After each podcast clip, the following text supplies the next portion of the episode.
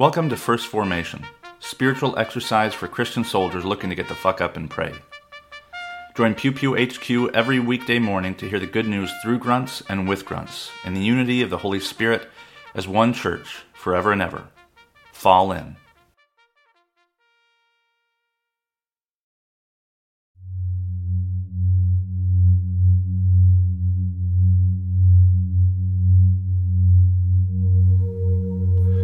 Psalm 8 O Lord, our Lord, how majestic is your name in all the earth.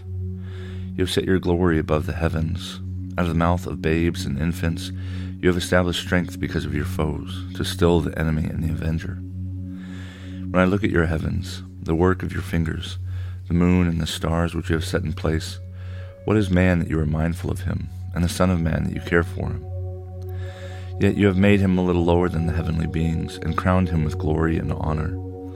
You have given him dominion over the worlds of your hands, for the works of your hands. You have put all things under his feet, all sheep and oxen, and also the beasts of the field, the birds of the heavens and the fish of the sea, whatever passes along the paths of the seas. O Lord our God, how majestic is your name in all the earth. Proverbs chapter 3, verses 13 through 18. Blessed is the one who finds wisdom, and the one who gets understanding. For the gain from her is better than gain from silver, and her profit better than gold. She is more precious than jewels, and nothing you desire can compare with her. Long life is in her right hand. In her left hand are riches and honor. Her ways are ways of pleasantness, and all her paths are peace. She is a tree of life to those who lay hold of her. Those who hold her fast are called blessed. Ephesians chapter 1, verses 17 through 19. That the God of our Lord Jesus Christ, the Father of glory, may give you the spirit of wisdom and of re- revelation and the knowledge of Him, having the eyes of your hearts enlightened, that you may know what is the hope to which He has called you, what are the riches of His glorious inheritance in the saints and what is the immeasurable greatness of his power toward us who believe, according to the working of his great might?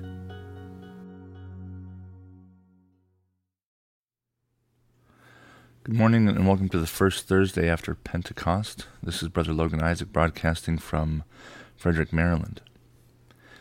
This morning's readings come to us from Psalm 8, Proverbs 3, and Ephesians 1, and they're all really short readings. In Ephesians reading, um, is real short um, and sweet. Um, and there are two things that I don't know, stick out to me because of my interest in the saints and and everything in the military. But um, so often when we say the saints, I think of this thing that scholars call the cult of the saints. It's like hagiography, iconography, um, this glorious inheritance we have in the saints are those most holy of believers who are remembered for their, um, you know, incredible actions and, and faith. But that's not the way that Paul uses this word hagioi. The holy ones, or saints, um, are all believers for Saul. And the glorious inheritance he ha- he's talking about is in community with one another, living and dead. I don't know if Saul would say dead because so few had died by that point. But um, when he says this glorious inheritance in the saints, it's not some great liturgical, artistic um, tradition that you know you might think of as the cult of the saints or hagiography or iconography, statuary. It's one another. It's all of us that are um, doing our best to follow Jesus um, and our inheritance is in one another, in being um, shared members in the body of Christ. Um, and furthermore, we we sometimes we don't know what to do with the fact that God has great might and that God uses it against us, against our enemies.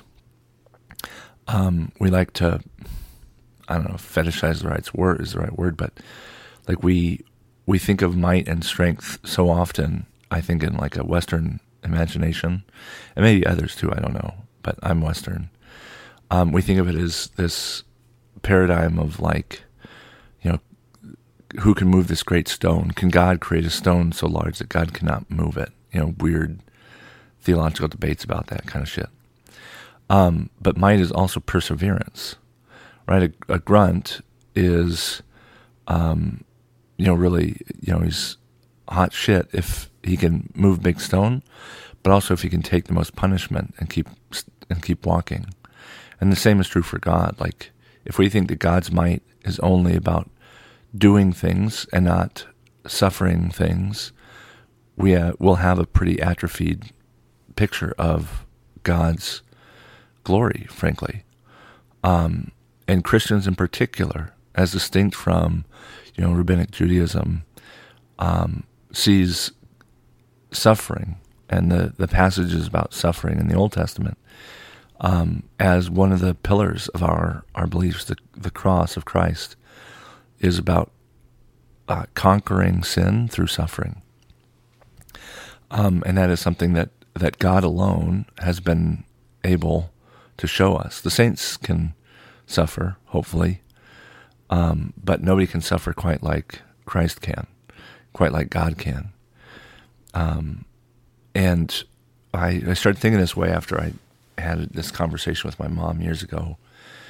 Um, and she's a child of the 60s and 70s. And um, she experienced all, you know, the, the women's lib movement, but also kind of the pushback. And, um, and I asked her, you know, what do you think, what do you think God is? And she said that she thought that God suffers with those who are um, who are hurt, and she has compassion and can bear all this stuff. And if you think about it, if you're God and you hear all the prayers of the people of the world, Uvalde begins to pale in comparison to other things like the Holocaust, um, you know, massacres and you know all this other stuff. Like that is the stuff that you deal with, you know, all day, every day. Um, the suffering of others by taking it upon your shoulders um, burdens you. Only God can take that much suffering. Um, and so when Saul talks about having this great might, yeah, we can talk about, you know, the armor of God, the divine warrior. We can talk about, you know, the, whether or not, you know, God is going to defeat our enemies in this big battle in the end and our, our our concerns over violence and blah blah blah. But like you're only getting half the picture if that's what you think when you think of might. Um, and I think a lot of people think that way, both um, you know consciously but also subconsciously. Um, as as much as the conversation about God has to do with um, you know what we think God does for us, and therefore what God allows us to do, like it's a pretty paltry conversation. Um, you know, I'd rather see a church that can wrestle with the fact that to be mighty is to be able to withstand all kinds of punishment, not literally, but like being willing to take on the suffering of others, to persevere in light of your own suffering, and to help others escape their suffering, um, and that be our understanding of might, not just you know taking action, not just you know, be, um, you know, a warrior God being our either our main paradigm or our main problem with the Bible, um, but something much richer and deeper. I think um, can come from even just our own um, you know in modern English understanding of God, and I think there's a lot to be said about the the might of God and what we can learn when we kind of come at it from a different angle, I guess.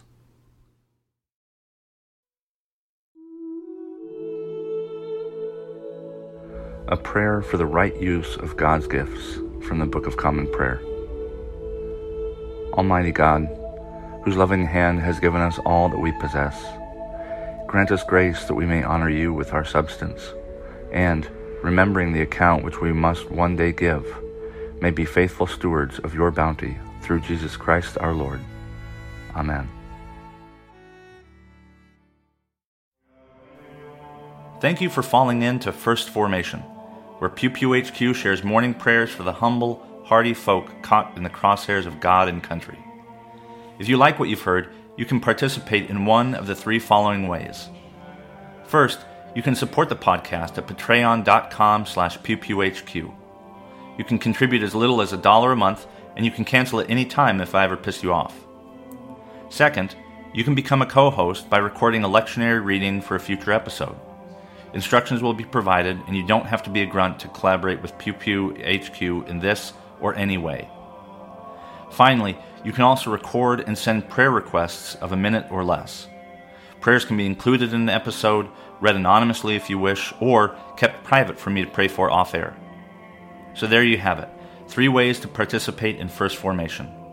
I hope you'll continue to listen, even if I can't convince you to jump in. This has been Brother Logan Isaac, always faithful, always family. Semper Familia.